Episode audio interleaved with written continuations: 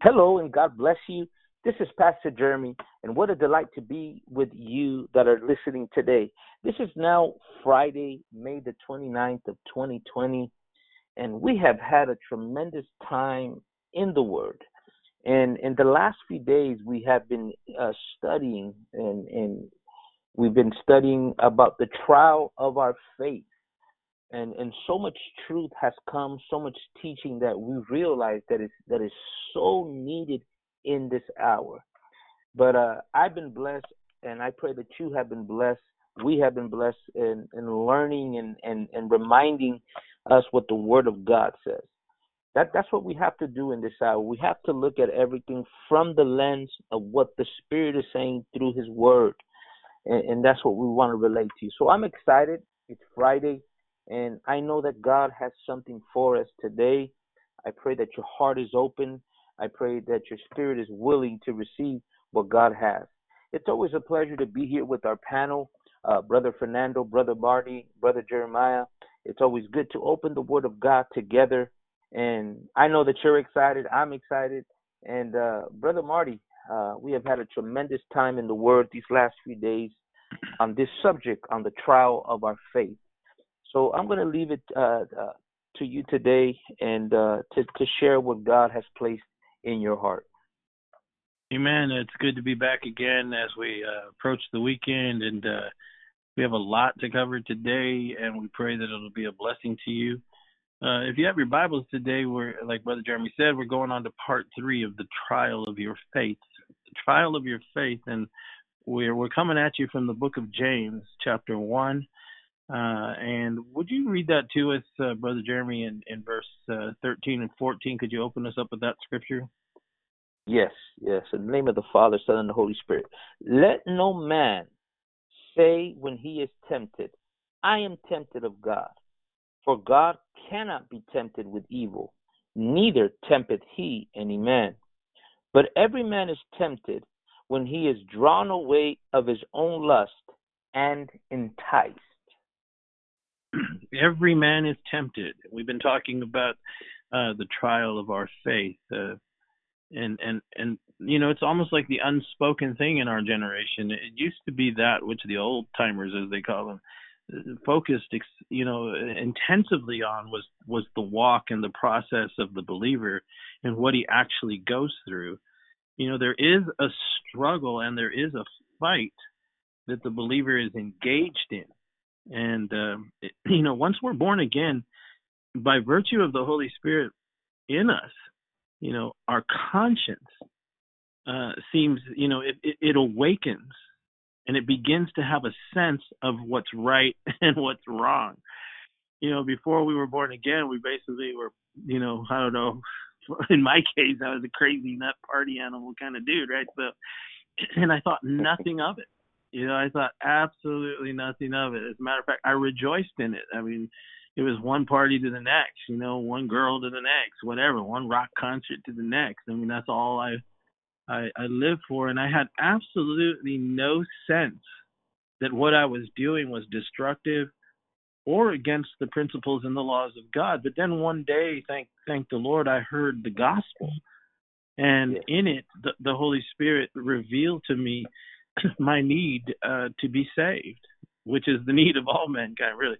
And but once I accepted the Lord Jesus Christ into my heart, I, I didn't change overnight. As a matter of fact, um, what what I first noticed, you know, after being born again, was was that I began to to have a sense, uh, a feeling, an awareness of of right and wrong I mean, I couldn't do the things I used to do. I couldn't I couldn't participate in some things I could, some things I couldn't, but some things I suddenly I started feeling feeling weird about it, you know, like I shouldn't be doing this kind of thing and and and I began to become aware whether I I couldn't have given you the definition then like I can now, but but then I, what I what I know is I began to become aware as it seemed that I became two people.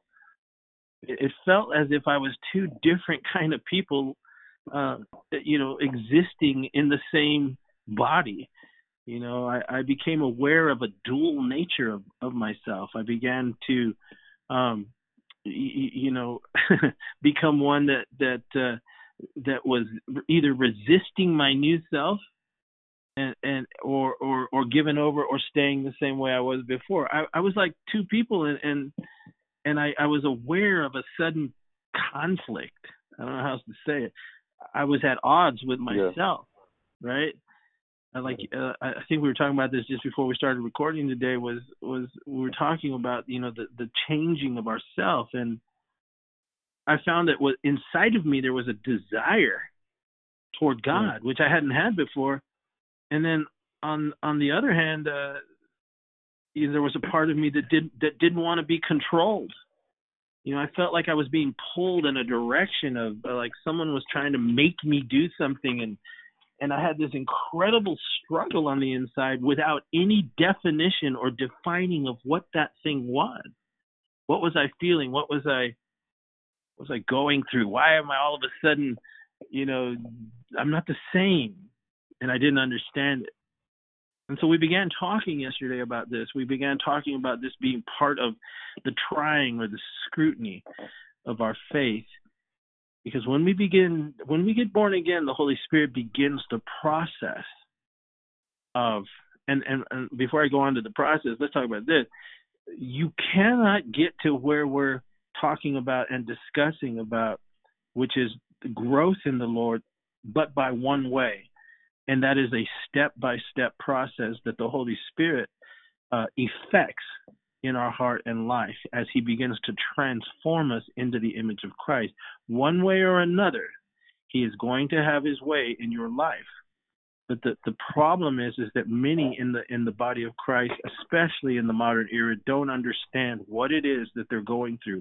And if we're not careful and we continue to put aside that inner voice that's trying to lead us in a particular direction of holiness and consecration, that voice will go less and less and less until we're given over to the destructive path that is taking us in a direction that will ultimately lead with despair and that's when we call out to God and say, God, help me, right?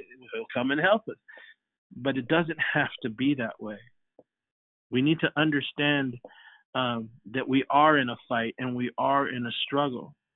And to understand our struggle, we have to first acknowledge that we have a struggle and that we right. are in a right and that we are in a conflict right. of of soul you know, it, it, and when we begin to realize this, it's scary, it's frightful. You know, it, it's even hidden at times from those who are around us. We don't want to talk about it. There's a sense that there might be something in me that's pulling me in a direction that I really don't want to go. And and I find myself in this almost like in the middle of a of a giant ocean without a life raft and there's no boat inside in sight. And and I'm treading water man and the sharks are gathering. I mean it feels that way sometimes and and really it's not until we understand this properly and what it is that's in me and that and what it is that's pulling on me it's not until then that that we'll be able to begin the process of dealing with it. Because if we ignore it and if we refuse to acknowledge it uh, this is this is then what plunges us into the most miserable of states, man. It's a state of self-deception, and and ignoring it or not acknowledging it, it won't make it go away. Now, James, by the Holy Spirit, he he he takes us right to the heart of the matter. What Brother Jeremy was reading today, he he he deals with it head on but but he also begins to reveal to us the victory and that the victory is found in understanding what the Lord has actually done and is doing in sending the Lord Jesus Christ to us and what he accomplished through Christ Jesus when he caused us to be born again by our faith in the gospel. And so let's look at what Brother Jeremy wrote, and you guys jump in at any time here and we're gonna we're gonna look at what he said, what what James said, because the issue and what we're gonna get to today is he's trying to cause us to understand one why we have a fight, why we struggle, what we need to do to counteract that struggle, and what the end game is all about, the ultimate victory, and how we get there. Because what he's about to tell us is he first begins to address us as to the, the, the core of the problem, the kind of brutal honesty where we're talking about yesterday. And he doesn't even try to convince us of it. He just simply goes right to it because he knows that the struggle is common to all men. And what is beautiful to me is that this is James writing this. And so it holds a lot of weight to me. One, because it's scripture, but two, because I know his life and the historical account of how he lived. And what we're told is that this man, James, who was the head of the church, not Peter, he was the head of the church in Jerusalem. If you remember in the book of Acts, it says when they came and had a meeting, it was James who stood up and was the decider, so to speak, right? They brought everything to James. But why? Because James was a great man of prayer. And like we talked about yesterday, it is traditionally right. said that he prayed so much that he literally dug grooves into the limestone of the, mm-hmm. of the courtyards of the temple. He was constantly on his face before God, and and this will come into play in a moment when we discuss this a little further. He begins to say that every man is tempted. So this is not something that only happens to, uh, you know, to to to to the to the most holy amongst us. He's basically saying this is a common experience, and you need to first understand that that how this happens and what is the process by what it, uh, by how the enemy comes and begins to to to to to to, to work on you and to scrutinize you because that's really what the, the word temptation means we're going to be scrutinized it is common to our experience. It must come because it it does two things. One, it reveals to us uh, where we're actually at, and two, it instructs us how to uh, to to turn to God if we will. But we'll see that in a second. So what does James say? He says, "Every man is tempted when when he is drawn away of his own lust and enticed. And like we talked about yesterday, the word drawn away literally means he, the process begins by a drawing out. And the idea metaphorically, yeah. like we talked about yesterday, is, is, is being lured. Like a fisherman who goes to go fishing for for fish, he brings with him every kind of hook, every kind of piece of bait, or a hunter, the master hunter who knows how to to to lure that deer out of the out of the bushes in the forest, you know, so you can get an open shot at him um, to lure the the bait, to lure the fish from or the, or the deer or whatever from from its position of of safety. And so the process begins with that. And James is revealing this because he wants us to understand how the enemy works. Now, I want people to understand something here, if I can communicate it as it, as I'm beginning to understand it. I want to share something. Most people, you know, we hear that term, well, the devil came and did this, or the devil was trying to do that. Well, in a sense, yeah, overall, if you want to label the source of all defilement, decay, sin, corruption, yeah, you can lay it at his feet because he's the originator of it. Right. But it's very rare when Satan himself comes to you. so, so, so we know from the scripture that that there is a condition of of of corruption that exists within the, the scheme and the whole of creation itself. There is the light and there is the darkness. And and both are energized and activated by the one who originated it. And so the devil himself by his original fall, set in motion a whole series of of of repercussions of that fall that literally corrupted the whole of the material universe and the building blocks of everything that is. And so we find ourselves dealing with a signal, if you will. It's almost like an antenna. And and and if you tune into the right frequency, you'll pick up the sound of it. Well, when we are when we were uh, when before we got born again, we were tuned only to one source, and we were able Right. only to, to right to to to have filtered into the very psyche of our being uh, a particular direction. And so when James begins to talk about uh, every man is is tempted when he's drawn away, the drawing away process is something that has its origin in the in the planning halls of of darkness. There are there are we know from what we were talking about before, and I'm not in a hurry here, so let's just explore this. We know from what we were talking about before in, in Ephesians chapter six that Paul gives us a list of particular classes of being that are designed or allowed, I should say, uh, or, or are active in bringing down the believer. And that's why he talked about wearing the whole armor of God, and he gives that list, right? Principalities, powers, rulers of the darkness of this world, and, and spiritual wickedness in high places. Now, these are all adversaries to our born again spirit. And so when he talks about the alluring or the hunter or the fisherman drawing a man out, these are things that are set in motion even before we're aware of it.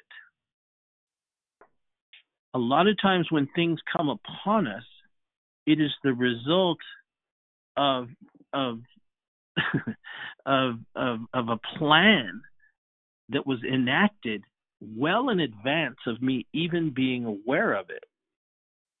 Strategies, Paul called it, the wiles of the devil, the tactics schemes of the enemy, right?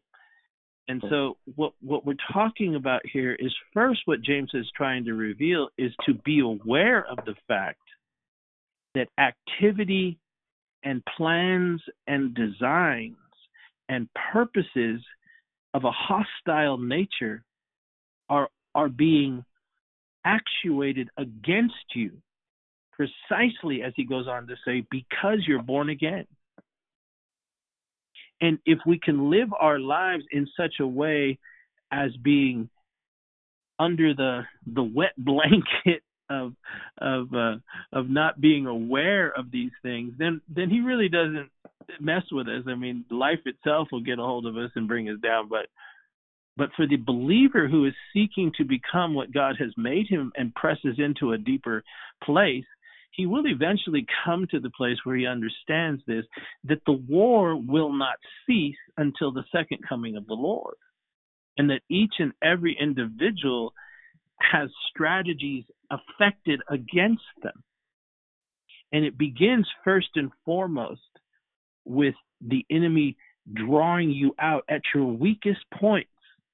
And James is trying in a very profound way to reveal to us some very very deep things as it as it as it uh, concerns our own personal walk.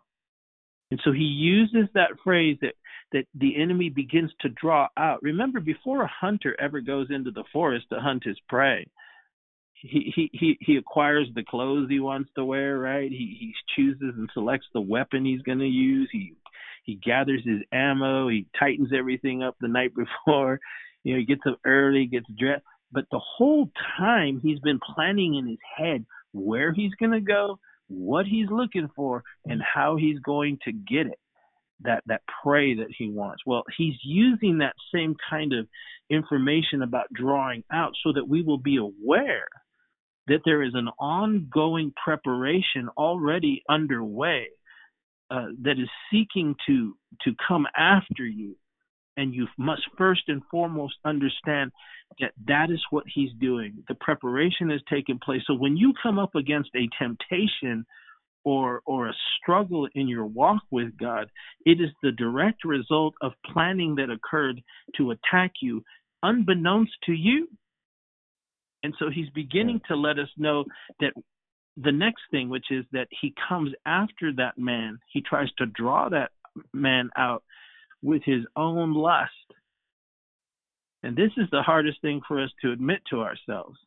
And again, we're only at the beginning of what we're talking about here, but but when we get done with the process here, we're going to see what James is actually doing by pointing these things out to us is giving us the path to victory because James spends a considerable amount of time exposing the weakness in our lives and how that weakness abides. And if he can get us to understand, first and foremost, that we need to understand that we are weak. Because remember, when you right. get saved, when you accepted Jesus Christ as your Lord and Savior, the Bible says that the Spirit of God came to live within you.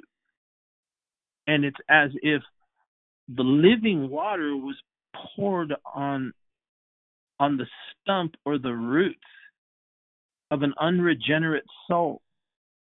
And that living water caused your mind, your soul, your will, your emotions to spring forth at the new life deposited in you. But it begins as a seed, it begins as a newborn baby. That's why the Bible talks about about statements like as newborn children desire the sincere milk of the word they they, they use that, that those terms to convey to us that we weren't born again full grown but we were go- born again with the potential to become fully grown. But it's all inherent in the initial deposit of the Spirit of Christ within us when we accepted Him as Lord and Savior. And this is why we were talking about earlier that when we become born again, we suddenly begin to realize it feels like we're two different people.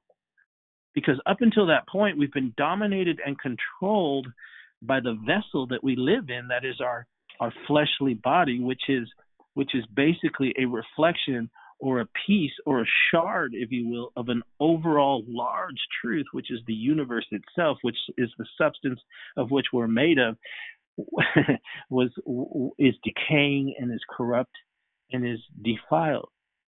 And so he says, understand this that that he first and foremost begins to attack you in the thing that belongs to you, it is that desire of the flesh and the unregenerate mind, um, you know, for what is forbidden.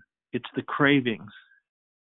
And he says, he says that you are tempted when you're drawn away of your own lust.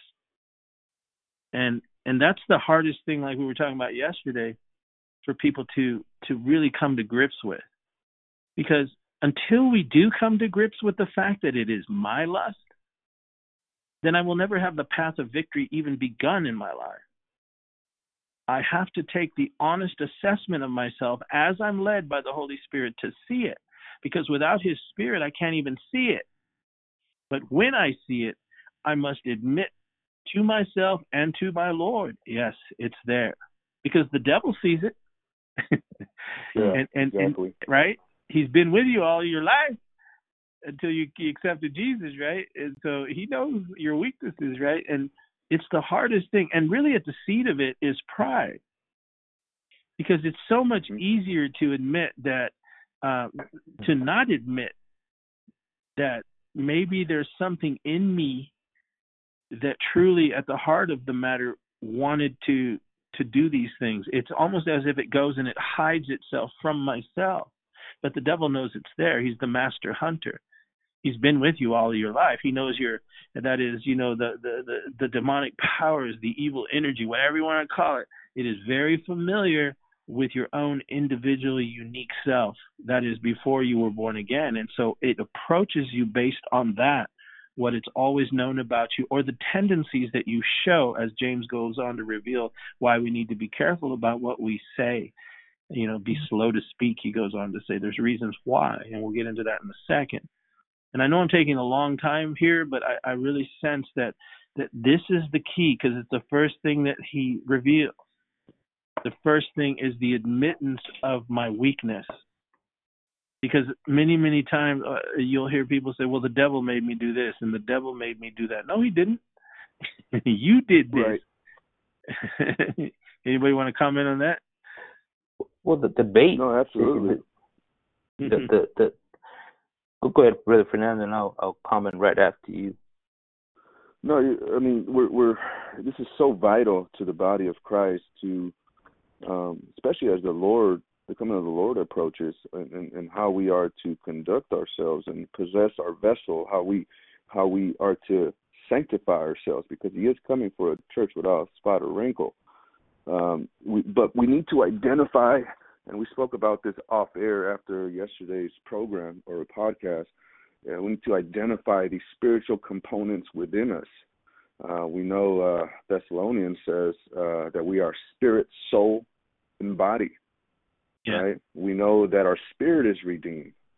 Uh, we know that our soul is being transformed. Our mind is being changed.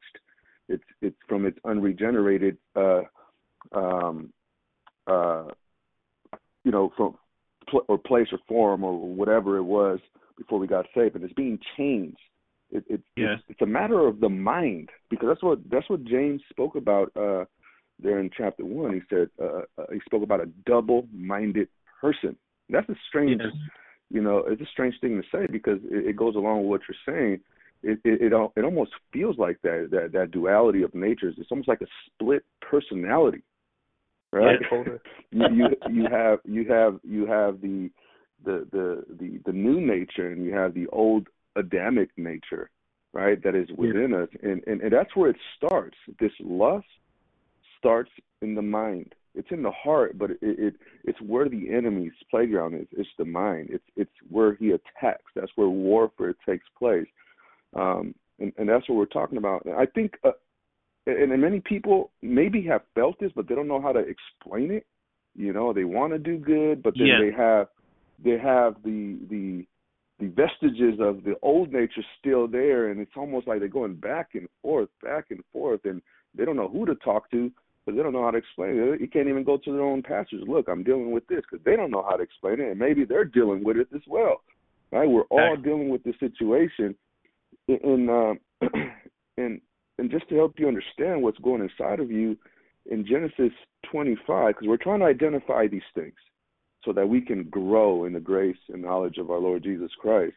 Um, and the story of of, of, of Rebecca um, and Isaac, um, Rebecca she's having twins, right? She's having uh, uh, Hmm. Jacob and Esau. She, she's giving birth to both of them, but then she begins to feel something inside of her taking place, and this is what takes place inside the believer now in Genesis 25, verse 23 says, And the Lord said unto her, Two nations are in thy womb. This this applies spiritually to us. It's, it's speaking of two natures, that duality that you spoke about, brother Nate, uh, brother Marty. And it says, and two manner of people. Mm-hmm. That's what's at stake here. What Yeah. will we apply ourselves to? The new man or the old man? Because the old man is what the devil is coming after. It's what the devil is is is, is trying to feed, so you can be drawn out and and to to your own lust, right? It says Yeah. it says, and two manner of people shall be separated from thy vows. This is what we're trying to do: is to only the word can do that. Only the word can divide soul and spirit, right? Only the word can identify our issue and bring us separation so we can identify what's taking place within our hearts and souls and spirits and say, okay, that's the old nature within me that I have to crucify, and that's the new nature in Christ Jesus that I have to walk after. Right? And it says, Yeah. and the one people shall be stronger than the other, and the elder shall serve the younger. The elder, or the, our first nature, right, the Adamic nature, the Lord says it has to serve or be under subjection of the younger nature or our new nature.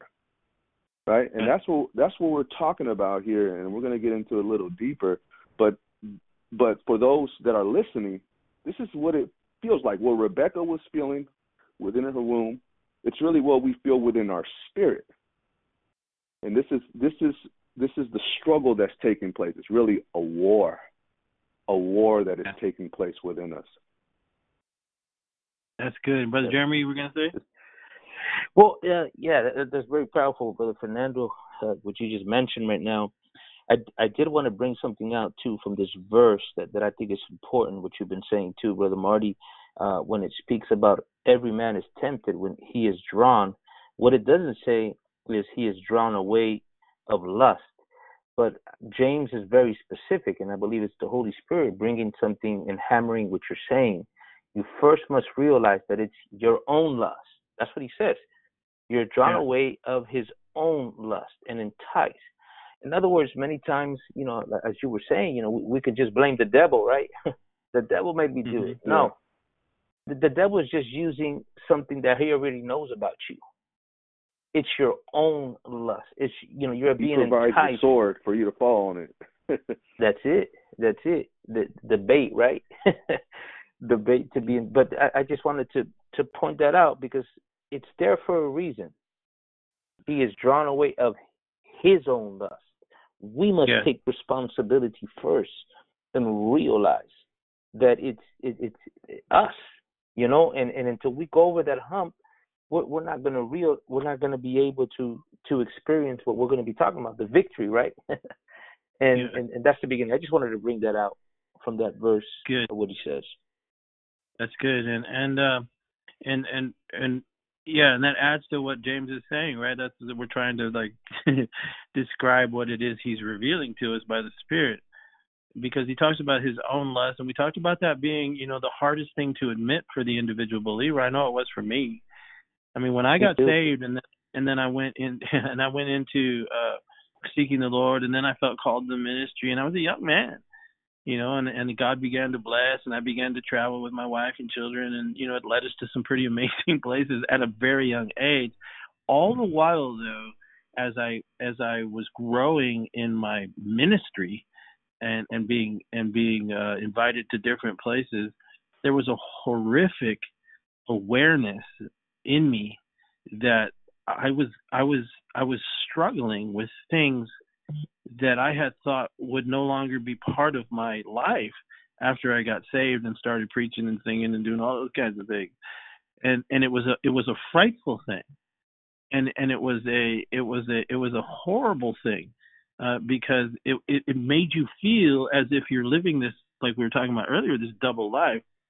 I love the example of the Esau and Jacob thing because that is in essence what you're saying is is what God is saying that the younger will dominate the elder. The elder, though, is that old Adamic nature, like you said, that seeks to bring us down and and impose control upon us. Right.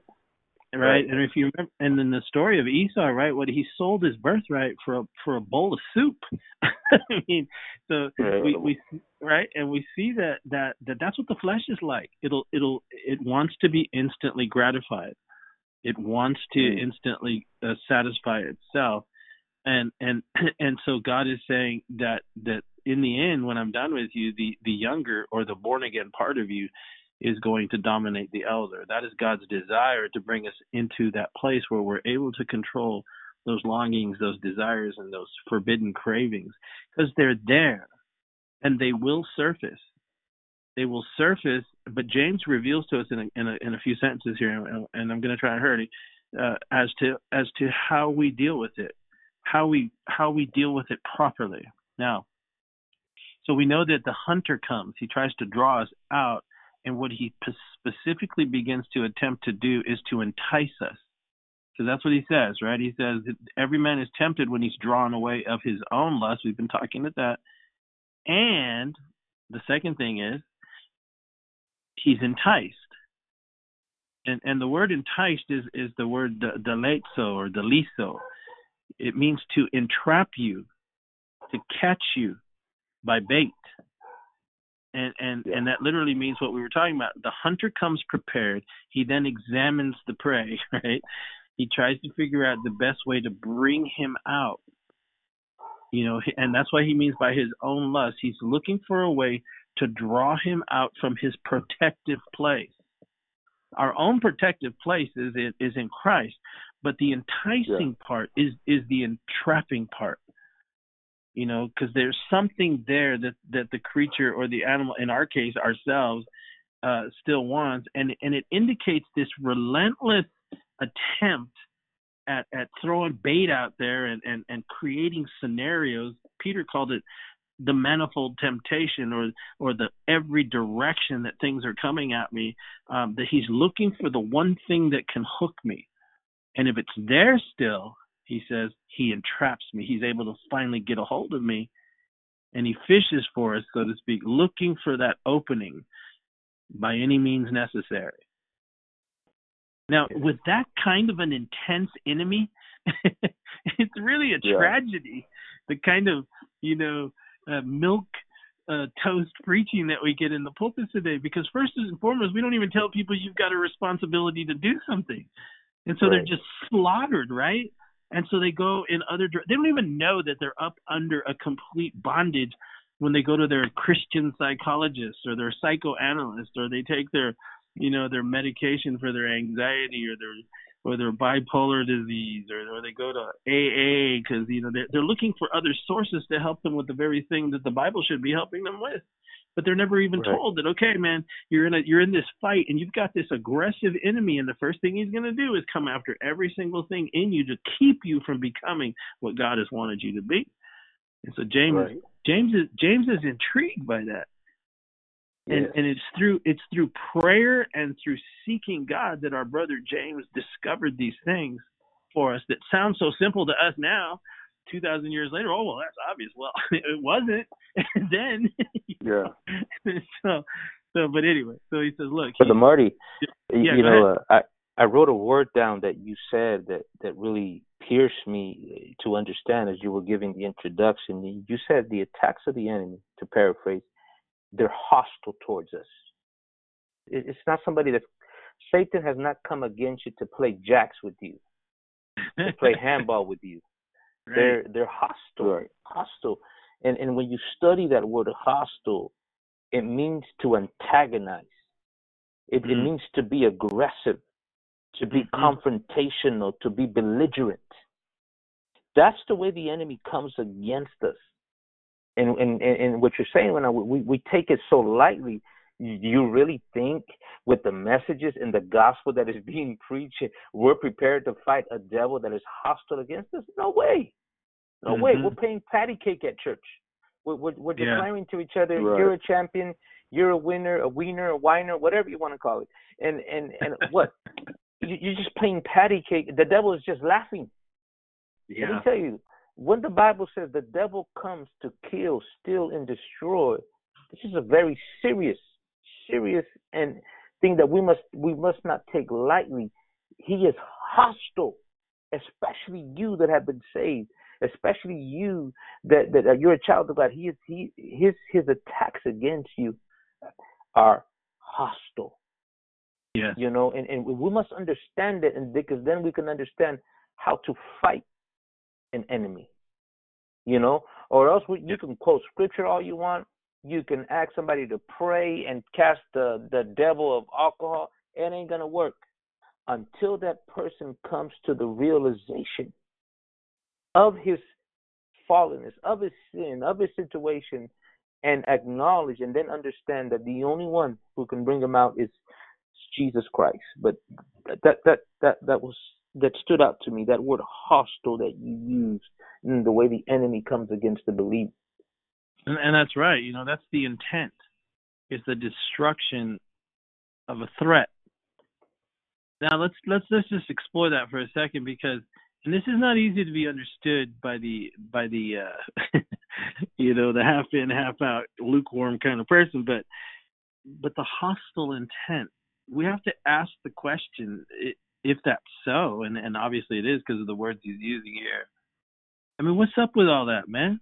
I mean, I ain't I ain't trying to fight the devil, it, it, but he's right. trying to kill me. right, right. So it's like, what's up with that? You know, and, and and really, it comes down to he didn't he wasn't messing with you before, not really. Hmm. I mean, he, he he gives you what you want and ultimately carries you to hell. But but once you got born again, what he is after is the Spirit of Christ in you. He's trying to kill yeah. Jesus all over again. It is in his nature. It's his aggressive nature. That that's why when Jesus went out into the wilderness, who shows up? You know, it wasn't like the colonel in the demonic army that showed up, or it was the devil himself. Himself. And and right. he and he and he went to try and, and thwart Jesus's ministry even even when he was a baby, right? I mean, Herod sends all them people to go kill the baby Jesus, right? They're trying to kill the baby. Jesus. He's been trying to kill him ever since. But it, it shows in a in a metaphor how that when Christ is born, you know, in you, just like when he was born in the natural from Mary, instantly the aggression begins to try and kill him. Why? Because he is a threat and an ultimate uh, symbol of his of his of his own finality and eventual demise. And this is a conflict that has been going on, a hostile conflict that has been going on since the original fall, which he instituted in the congregation of the sides of the north. You can read it in Isaiah 14.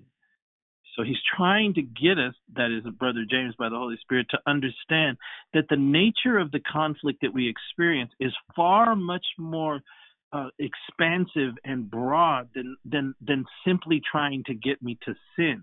And he's trying to get me to understand what it is uh, that he's attempting to do by causing me to sin, and and and it, and and it's it's connected to a much larger eternal truth which is his ultimate destruction. Every single mm-hmm. believer, he said, every man is tested. And he says, and it first begins by the hunting process, but but it's but it's its intent, its hostile nature, like Brother Jeremy was saying, is it, it's drawn to you because of the one who lives in you. He could care less about you. Seriously. And that's why right. you know these these preachers who have failed in our generation, and and God have mercy on my soul. I mean, I'm, I'm not trying to pick on nobody, but when you hear from them and you hear them tell you the devil, you know, I had such this, you know, God was using me so great that I was targeted by the. You have not even begun to understand uh, why you failed. If you think you're so doggone right. special, right? That that that that Satan himself had to come and come after you. You are so far from what James is talking about here, because you still have yet to understand. You went down because you did, whether you'll admit it to yourself or not. You did. Right. There was still stuff in you that you right. never got rid of, right? You didn't get right. rid of it, and and and, and then you'd have to throw out every you know, all these other scriptures that imply to us that with the temptation, trial, or test, God will always make a way of escape. Paul said there is no temptation, trial, or test that has taken you or come against you, but such as is common to man. You ain't some special thing. Everybody goes through this, he's saying, but such as is yes. common to man.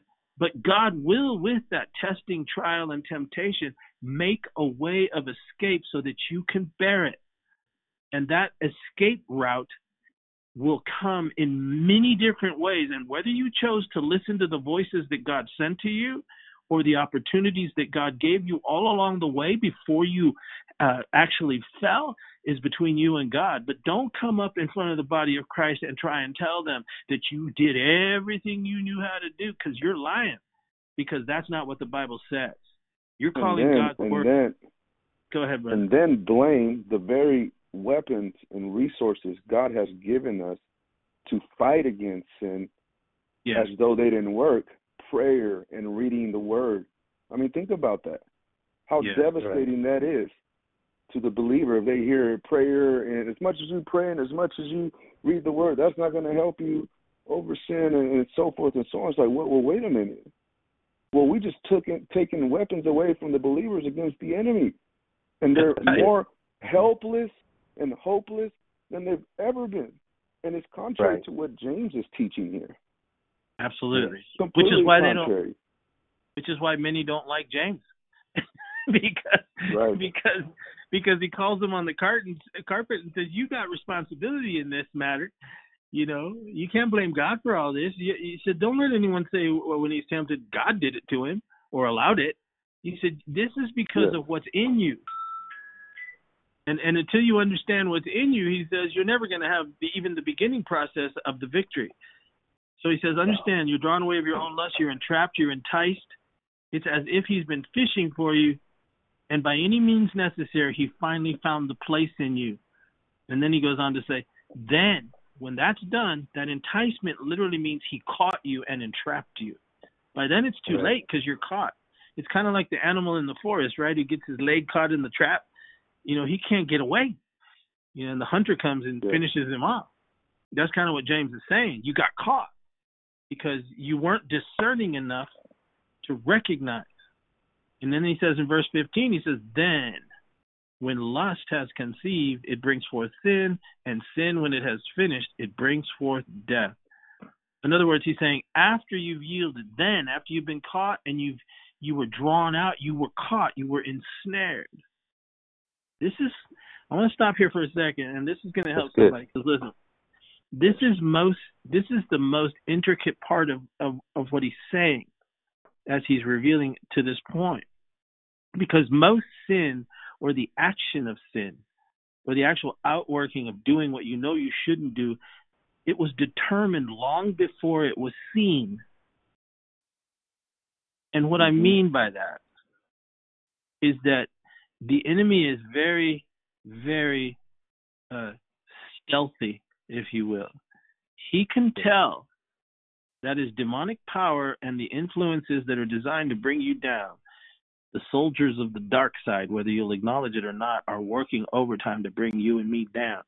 But when you see someone fall or when you fail, if you will be uh, honest about it, what James is revealing here is that the choice and the decision began long before you ever actually did it. And everything up until that point was simply uh, the exercise of a losing cause because you yes. already determined it in your heart, whether it's a week from now, six months from uh, now, or a year from yes. now, right? It manifested. It manifested. Yeah, it simply bore fruit, right? That's what he said. Yes. Yeah. It con- it conceived. Lust that's, conceived. Go ahead, brother. Wow. Now that's powerful because when you speak about conceiving, you, you speak about a union between a man and a woman, right? That's right. That's uh, exactly right. Obviously, the, the the the woman is is the carrier, but the man has the seed. And that's what I'm trying to tell you to speak to you in plain language. It takes two to tangle. So yeah. to for people and preachers to stand up there and say, you know, the devil, you know, I'm sorry, you know, I know I'm not perfect, but but to, you know, to to not admit that see that's the hardest part. I'm going to speak for myself. You know, in the dark times that have come to my life in my Christian walk, the hardest thing has been to admit I did it because I wanted to. You know, and and, and yeah. that's a hard place yeah. uh, to to come to. But man, let me tell you something. You that are listening, when you get there, you feel free. You know what I'm saying? Yeah. Because that's when your eyes are open and you begin to understand, man, you know, the, the, the, what's in, what's really inside of me. And so to just blame the devil and say, well, this woman, no, no, no. It takes two to tango. It, it was you had a part. You are revealing what's already, as you're saying, brother Marty, what's already been in your heart, whether it was a. It's not just something that just happens overnight, you know. No, it's something that's been brewing inside of you. It is just now being manifest manifested in your life. Yes, and it's very descriptive language. You know what you're saying that that that conceiving the remember the mm-hmm. lust is is is your own, right? So it's, right, it's right. it's been drawn out. It's been hunted the preparation well in advance of the hunt is now being enacted and and the weakness was found the the enticing the fishing for it brought it out of the position of protective safety see the wisdom of god is this as james goes on to and explain. and you provided you provided the womb yes for the seed to be planted absolutely and this is but yet this yes. is the wisdom of god see because you belong to him. And that's what James is going to go on to say to encourage us is to understand what is absolutely actually happening. He says you belong to him. So even though the enemy will come and find weakness, how you respond to it even after your failures is vital and key yes. to your victory and it being removed yes. from you. So he will use what the enemy meant for harm for good, but not unless you first begin the basic process of admitting, oh my God, I've got to admit to myself, I'm just a dog, man. I mean, I'm it's still there, you know. So, so, so, so the process is luring that weakness out of you, and then it, it's engaged in this supernatural thing, and and and this flurry of activity in the unseen recesses of our being and it, and it uses that very descriptive language of a, of a conception and and the lust itself becomes conceived, and that literally means when it in, engages now in this intimate passion of darkness within the unseen psyche and the private domain of your hidden self, he says you become seized or captured, you become taken prisoner, and it, and its ultimate design is to make you a permanent prisoner to that secret thing. Whatever yeah. it may be, it could be it could be a bunch of things, right? But that's what he's saying, and so he's using this kind of language to scare the daylights out of us. You know, yeah. he wants to shock us. This ain't just some little trip, right? Some little, you know, oh, God, I blew it again. God forgive me, cleanse me by the blood of Jesus. Amen. And next Saturday night I'll be doing the same thing, right? But you know, I mean, that's he said, no, no, no, no. This is designed to take you permanently captive forever. And he says, once that conception, not just that, and not just that, right. brother Marty, it gives us insight into what we know, but aren't willing to admit is taking place within us, and it's dark. It's very it's, much so. It's, it's it's it's very simple. It's dark. It's but he's bringing it. He's bringing it to the light. Yeah. You know, he's saying, "Don't hide this. You can't even pray right. to God, and you're hiding these things. You're, you're going to be a double-minded person. So admit right. it. Mm-hmm. Admit you're going through these things. That's one uh, we spoke about Jacob and Esau earlier. His, Jacob's very name meant what he was. Right. He was a trickster. And until mm-hmm. he admitted what he was, mm-hmm. his name wasn't going to be changed. That's good. Right. Yeah. You know? Right. And that's mm-hmm. and, and that's that's what we're talking about, you know, because why? Why are we talking about this? Because we have in the modern day church teachings that relax this warfare as though it's just something, you know, oh, you're dealing with sin, it's okay. The blood of Jesus will cover it and hmm. and you know or I, or you don't you don't know any better you just do certain things because you know uh you you're praying too much and you're dependent on that or or you you you read the bible too much and you're dependent on that it's like whoa whoa whoa whoa whoa whoa that's contrary to what scripture is saying absolutely you know paul said oh wretched man that i am yeah who Amen. Yes. who shall deliver me from the body of this death Right. But thank right. God. right. Amen. Yes. Right. Yes. So so so that's what he's saying. I'm captured, I'm taken prisoner, lust is conceived, yes. and the design is to make me a permanent prisoner to this thing. Wow. And he says when that happens, he says it brings forth, it begins to produce or manifest on the outside. All of this that we're speaking of is internal. Right right? It, it, it's internal. It's the internal struggle of the believer. It's the dual nature we were talking about that James is revealing at a very deep level here uh, how the process happens. And by revealing how the process happens, it gives us insight in how to prevent it from happening. Mm. And so he says it brings forth sin. And, and and the word that he uses there is not just an offense, but you know, or a sin uh, in its simplest form. But what it does is it it it removes our share. This is literally what it means to remove our share in the things that pertain to the peace of God or the Holy Spirit of God. And so he's mm-hmm. literally saying what what it produces in you is a disconnection between you and the spirit. And that's why people live in this tremendously uh, agonizing state. They love God, but they're bound by this. They love God, but they have no peace because every time, because they're a prisoner to it. You remember what it talked about the man from Gadara? It talks about how the devil would catch him, right?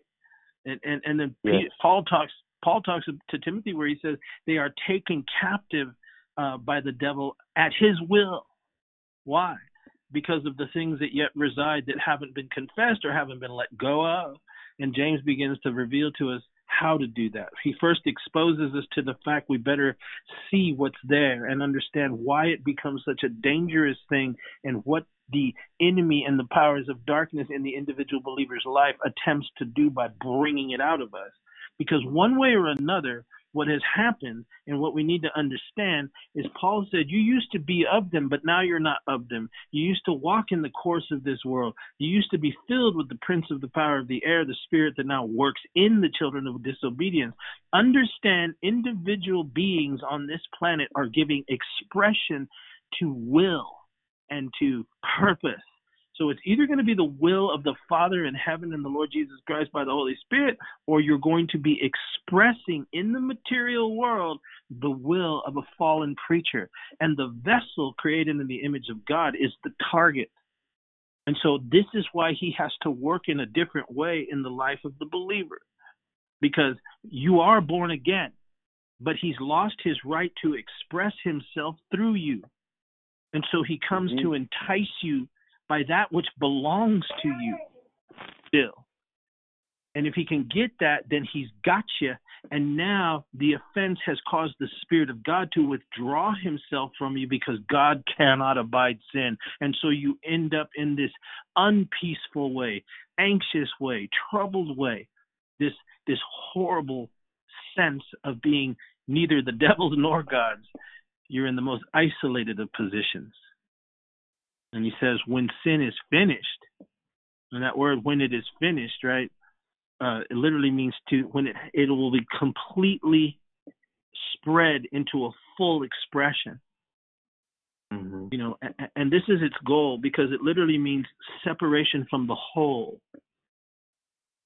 and from and it destroys our union and our fellowship with the Lord Jesus Christ. And then he says, then the the ultimate result is it brings forth death, and and that's really really incredible because that's what we're talking about. It's a complete separation from life. It's the misery. Right. Uh, it, it it literally means you have you begin to have this sense of being in, enveloped by darkness. It's crazy. And, and you know what, brother Marty, a, a culture has been developed at, you know, and I'm talking about uh, at the higher levels of ministry, preachers. Yes. yes. Where we have embraced and accepted that they are going to fall morally, and it happens like all the time. Not yeah. once, multiple times.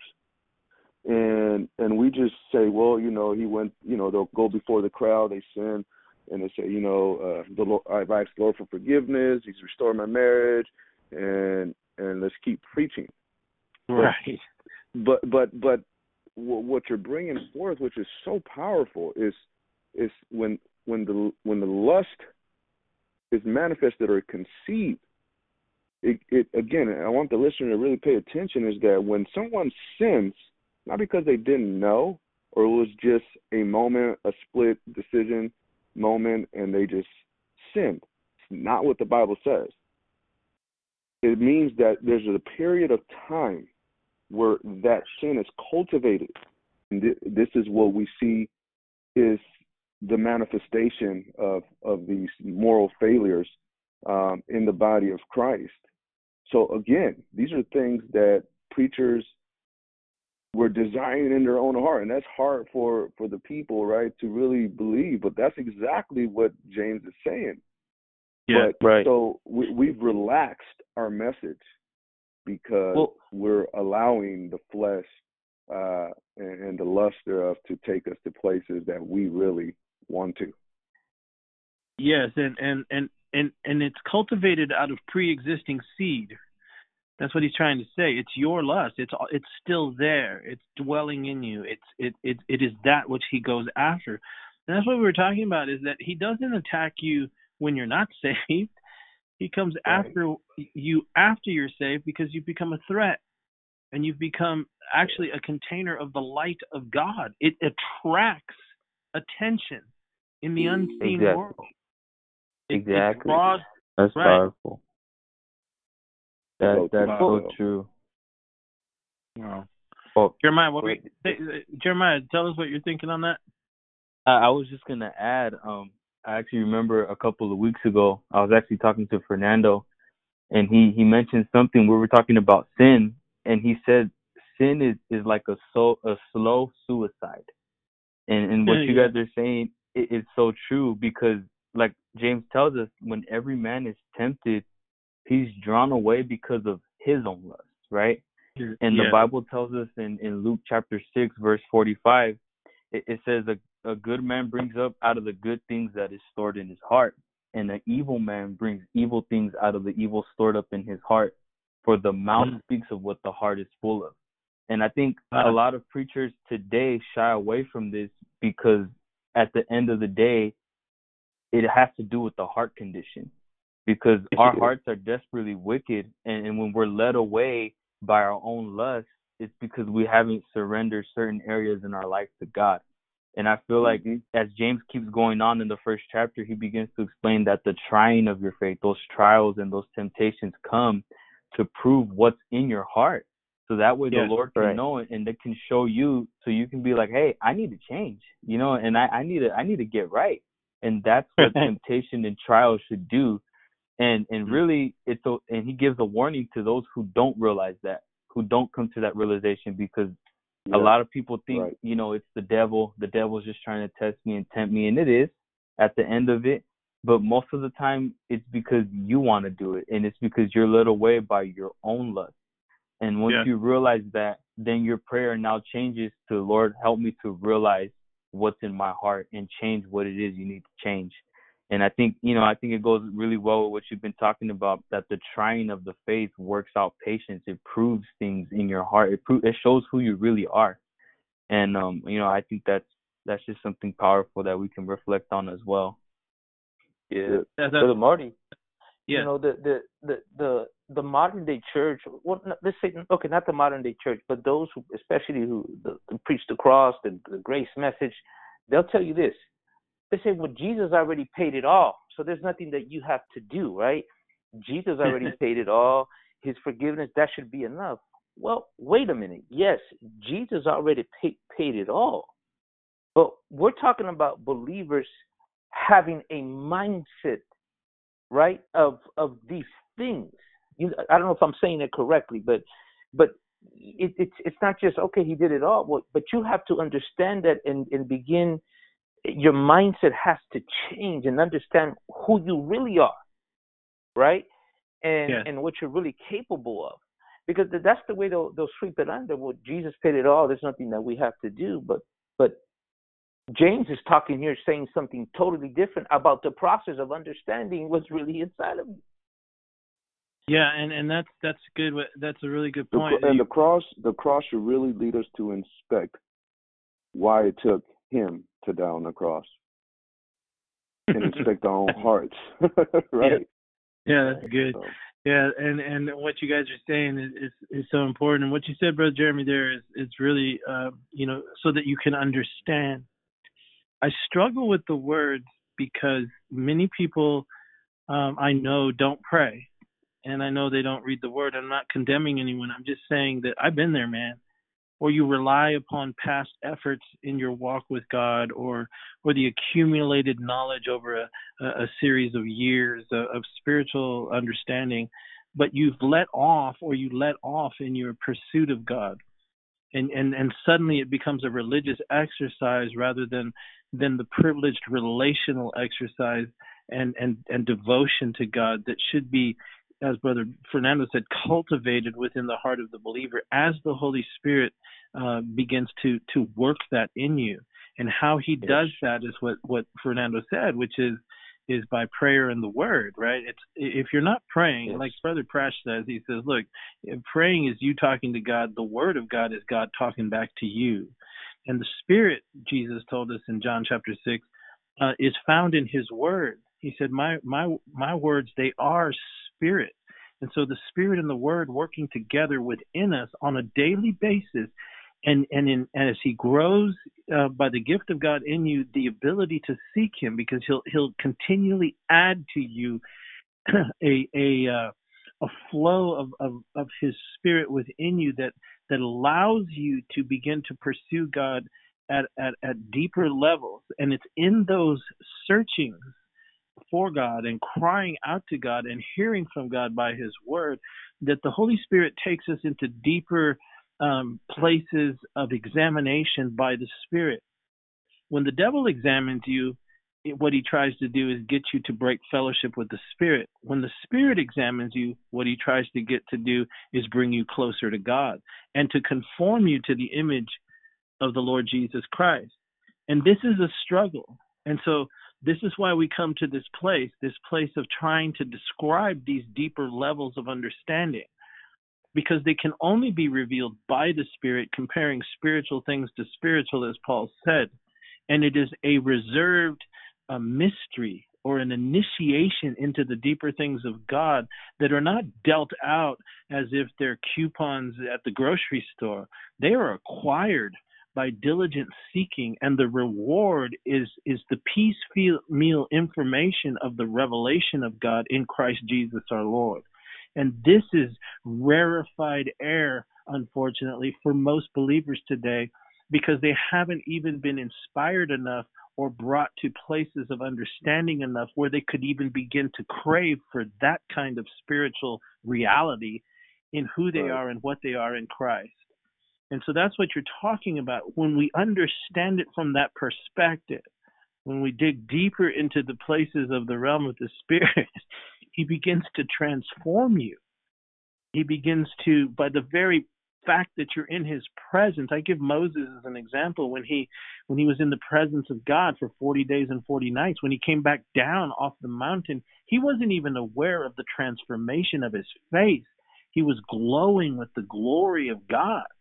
He was so saturated by the presence of God that it affected his even his flesh so that he glowed and the people couldn't even look on him. He had to put a veil over his face which is for another moment. But but the principle is the same. That continual uh, dwelling and abiding, as Jesus said it, in Him, and what my words abide in you. You know, it, it is then that we bear much fruit, and that fruit remains to the glory of our Father. And so James says the initial process and the reason that you're in these in these conflicts of soul is because you're still down here at this level and there are things in you that you must be constantly working on and doing away with in order to make room and to and to knock out walls of rebellion in your own life uh, so that it can be remodeled and, and, and inhabited fully by the Holy Spirit. And so he says that's why he he then transitions after verse 14 where he talks about it brings forth death or a cutting off of the life flow of, of, of God himself. He says, "Do not err in verse 16, my beloved brethren. So first he he he he he he calls us beloved brethren, which is a comforting thing because you can also be be enticed or or or be uh, tactically removed from a place of of of hopeful expectation of recovering yourself if you feel like you're you're not in fellowship with God and that's why James reiterates and calls us his beloved brothers because he understands the struggle. He understands what we go through. And in so writing, he's expressing the heart and the love and the grace of God toward us as he nurtures us and takes us by the hand and walks us in these initial steps into the beginning process of maturing into the image of his dear son.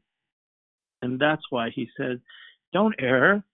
He begins to reveal to us, he begins to show us the, the way out he begins to use these particular words. He says, So, first, understand the word error means what you need to do is do not roam from your position of safety. Don't wander or be out of the way. Don't be led aside from the path of virtue. Now, if you're focusing just on that, you don't have time to have right. idle moments in your own thought processes that become the snares by which that fishing hook is trying to latch on to your the mental processes of your spiritual meditation. And I know that's fancy words for a lot of you out there, but if you'll take the time to think about them, you'll begin to understand the process that James is trying to reveal here. He talks about a mental strain. That's literally what it means. Don't roam. It's the focus of the mind. It's what Jeremiah talked about yesterday when he said, um, "Be ye tra- when he quoted from Paul in chapter 12 of Romans, "Be ye transformed by the renewing of your mind." And this is what James is saying when he when he's talking about error or, or don't err. He's he's referring to your mental component, your soul, your mind, your will, your emotions, because you're made up of all three. Your soul, the individual uniqueness of, of personality that is different than every other human being on the face of the planet because God uniquely made you so. And he says it's in that component, the soul part, that has come alive by the interjection of that perfect gift from on high, the Lord Jesus Christ, who has come to live within your heart and caused you to come alive, to even become aware to these things that we're discussing today so that you can begin to, to deal with them. He says, don't roam from that safety. Don't allow your mind to stray. Become proficient in reining it in. It's a mm. mental strain. It's a tactic of the enemy it's the same tactic that he used in the garden when, when he told Eve. What did he do? He came at her mind. Has God really said, You shall not eat of every tree of the fruit of the right?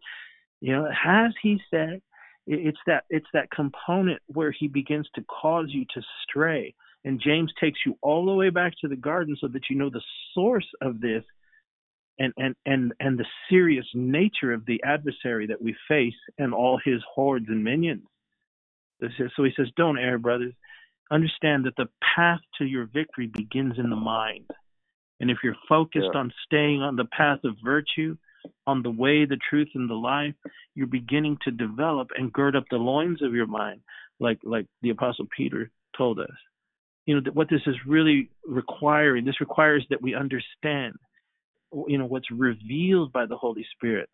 It's an intricate deconstruction of your thoughts and of the motive of the process of your meditation, what you focus on. That's why you hear David saying stuff in the Psalms like, Thy word, thy precepts have been what? My meditation. How? All the day long. right? I mean, you're you're talking about something. He's not just saying that because he's poetically in love with God. He's saying what God has done to him and and where he's allowed God to bring him to, and and the necessary um, uh, protective covering. Paul refers it to uh, to us as the helmet of salvation, the helmet of salvation, the protective covering of the mind and the deeper parts of that undefinable thing we call consciousness, uniquely so to each individual because it's it's we're all different. We're all precious, purchased, beloved brethren in the blood of Jesus Christ. And so, are you guys there? Amen. The Apostle Paul would tell Timothy, you know, what you were talking about, do not err. He would tell him in Second Timothy 2 4, no man that wars entangles himself with the affairs of the, this life. Mm. Why? That he may please him who had chosen him to be a soldier. So, like like you said, if we spend time with God, you don't have time to be roaming around, you know, you know, and other things that are gonna entangle you. You know, and, and we must be about. Brother Jeremy, isn't when you said that spend time with God, and isn't that the issue really when we when we when we you know get rid of all this religious facade and all these doctrinal you know concepts and all this stuff? Uh, yeah. What people think about spending time with God is right. like, oh man, you know, I haven't read my Bible today. Good luck. I hope you right, right. because if you don't know there's something wrong with that, which all of us have been guilty of then you're in deep trouble.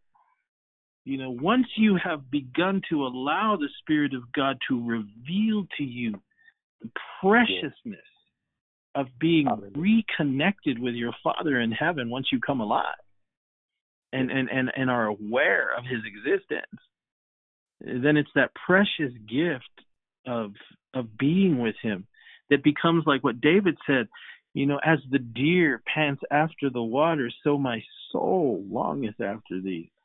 Hallelujah. You know, you know, I, I, I, I, I esteem thy word, thy law, more than my necessary food. Mm. These are components and qualities of development of an mm. eternal nature and an understanding that is at such a depth that it produces a hunger and and suddenly you'll find your spirit taking charge of you and your mind yielding to its it's it's longing to stay in the presence of God. And, and, and so and so let's hurry here. So James now tells us so turn your mind to understand something about yourself. And and, and what is that? What we have actually received. Because he wants us to understand something in verse 17. He says, Every good gift, every perfect gift is from above, and it comes down from the Father of lights, with whom is no variableness nor shadow of turning. He's trying to cause us to reflect on that other part of us now. What it is. He calls it the Father of lights, and it's come down from Him. He's saying that God, He wants you to know, has put within you a good gift. In other words, that which has been given you. It's twofold it's a good gift and it's a perfect gift. It's a good gift because it was given to you by God. That is your new spirit. That, that is what has been deposited in you as a result of what Christ did for you on Calvary and what God did for Christ in raising him from the dead, causing him to become, right? the, the, the first fruits and the beginning of, of a new creation. And and that by the belief of the gospel, that's what Jesus was telling Nicodemus. He said, You must be born from above. That's what James is referring to here, is that God has given you a good gift. It's good. It's not something to be lamented because you never had any problems till you got saved. At least in no. Right. He's saying what you've been given is good. It's come down from the Father and it's perfect.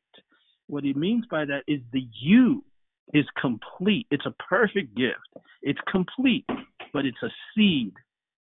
But what he's revealing there is that inherent in the power of our born again spirit is that it has the power in itself to bring us to a wholeness of being. That's what he means by perfect gift. It has in it the component that can bring you to a complete completely dominated by the spirit of God being, spirit, soul, and body. And it's from above. And we're probably overkilling people right now, but we're almost done. So it's like it's it's vital that we understand what he goes on to say. It's a perfect gift and it's from above. It's from a higher place. It's from heaven. It's from the highest realm. And so he's saying that we have to allow this to grow. We have to understand the right and correct perspective as to where it came from. How can you deal with what you have to deal with without these kinds of understandings? We have to understand the origin of our new nature, of our of our born again spirit, and we have to become familiar with our true self because our true mm-hmm. self is that which is uh, the spirit of the Lord Jesus Christ in us, merged, like Fernando was quoting yesterday. The engrafted word is merged in us. We, we've become meshed together with the spirit of the living God, attaching itself to my soul, which caused it to become alive. The Lord's Spirit has merged with our soul, and our soul is is me, mine, I. You know, it's it's the me. It's the unique personality. It is what I am. And yes. he's saying, understand that that came from a different realm. And the hardest thing for because we're talking deep stuff here, man. So like the hardest thing for so many people to do is to detach from the common reality of all we've ever known. We had a beginning. We're, we're slaves to time and space. We live most of our life apart from God until we get saved in a completely different direction and completely blinded to the awe-inspiring truth that we have we have been brought into being by a creator and he wanted us to be and so he's saying, understand it comes down from the Father of light. Understand that the quality of light is our Father, is the Lord Jesus in us. It's it's our God's character, it's his strength in us by his Holy Spirit. That's what he's saying. He's come to live with you and has made you alive. You were dead in trespasses and sins. That is your soul. It died the moment that Adam and Eve ate the fruit, to make it simple. It died. But so powerful was the creation of every soul de- deposited into the one Adam at the beginning. He withheld spirit and created an individual unique character called mind, will, and emotions in the very DNA and gene pool of the original man.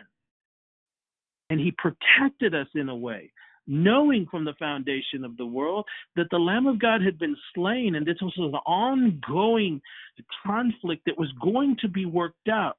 But He deposited us into the material universe in order to protect us until that far flung moment in the future when He would send the Word of God and wrap Him in human flesh, and His name was Jesus and that when he did what the Father sent him to do, and the Father rose him from the dead and seated him at his right hand, he sent the Holy Spirit to us, so that wherever a believer would hear the gospel and the good news of our salvation, boom, the Spirit would enter you and you'd become born again. And that deposit of the light, the Father of light from heaven, now, like water on your dead soul, caused you to come alive and yet remain intact in the unique personality qualities that you possess and identify as me, myself, and I when you look in the mirror.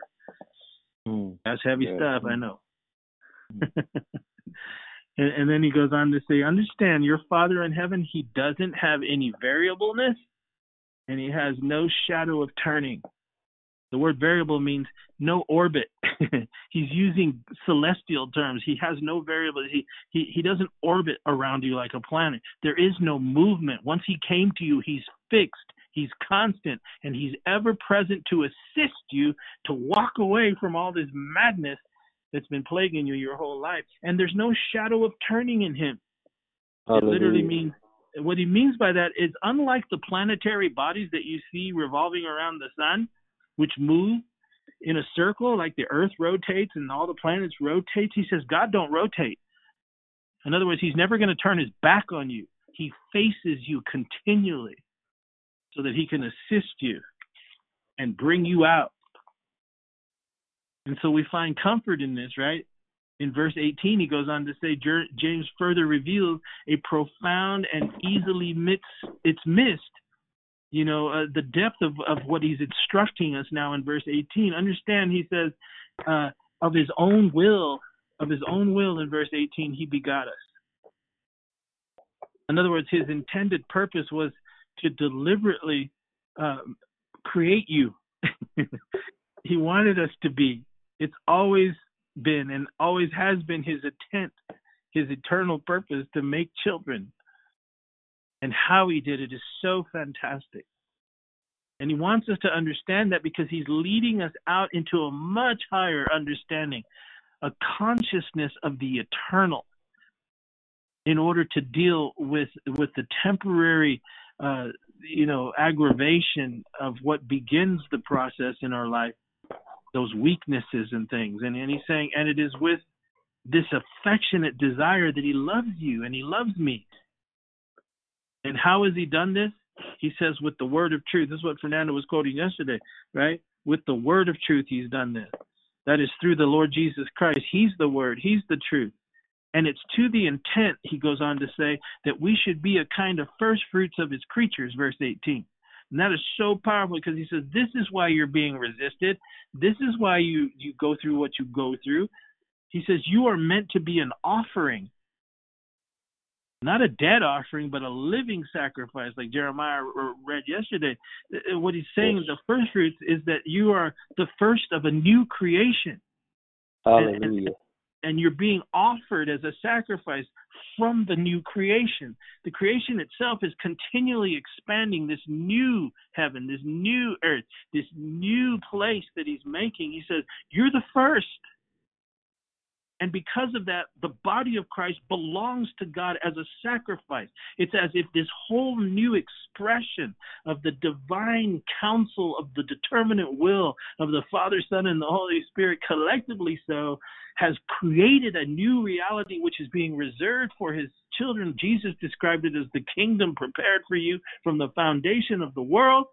And he says, Now my church is that is that tithe of the new creation if you will. He, you are His. You belong to His, and you're being offered to Him by the very act of my obedience to him, which produced you.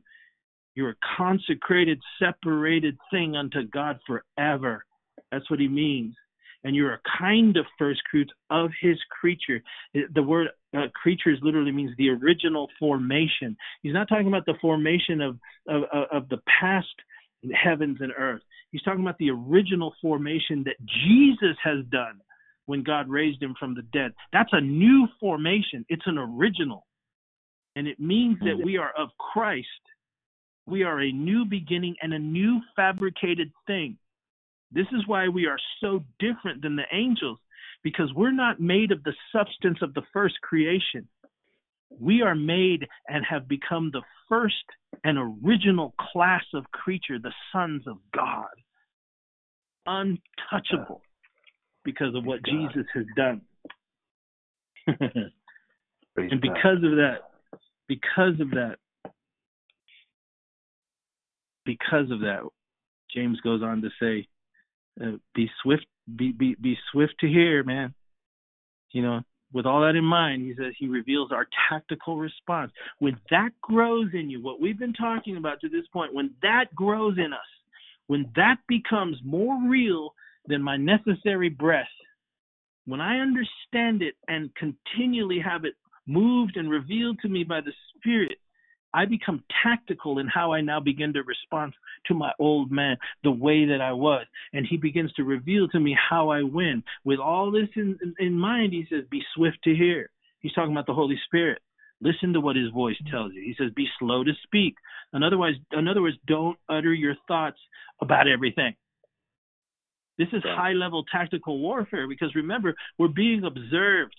We're a threat. So the enemy seeks tactical advantage over you. And that's why he says, be slow to speak, because every word, every idle word shall be brought into scrutiny, into judgment. Everything that we do, say, where we go, what we look at, you know, what we hum in the shower. I don't know, man, whatever it may be. He's saying he's trying to use it to get a tactical advantage uh, uh, uh, against us. So be very slow to speak. In other words, don't uh, you know show your cards. Become aware of it from an eternal, everlasting perspective, so that tactically you can respond to him and understand and take control of how this war is going to be waged. And then he says, he says, be slow to wrath. And oh, I wish we could dig into this, but we're running out of time. He said, Here is here's the depth of walk, this slow to wrath. He's literally referring to the violent passions of your mind. It is the soul apart from the Holy Spirit. It is that agitation that you feel when you're being tempted, and He's revealing to us that that you have to be slow to wrath. In other words, don't try and deal with it with your own understanding because that's another tactic. He tries to get, okay, we know we don't need to do this. So we get agitated in mind and we respond to it by mental process alone apart from the spirit.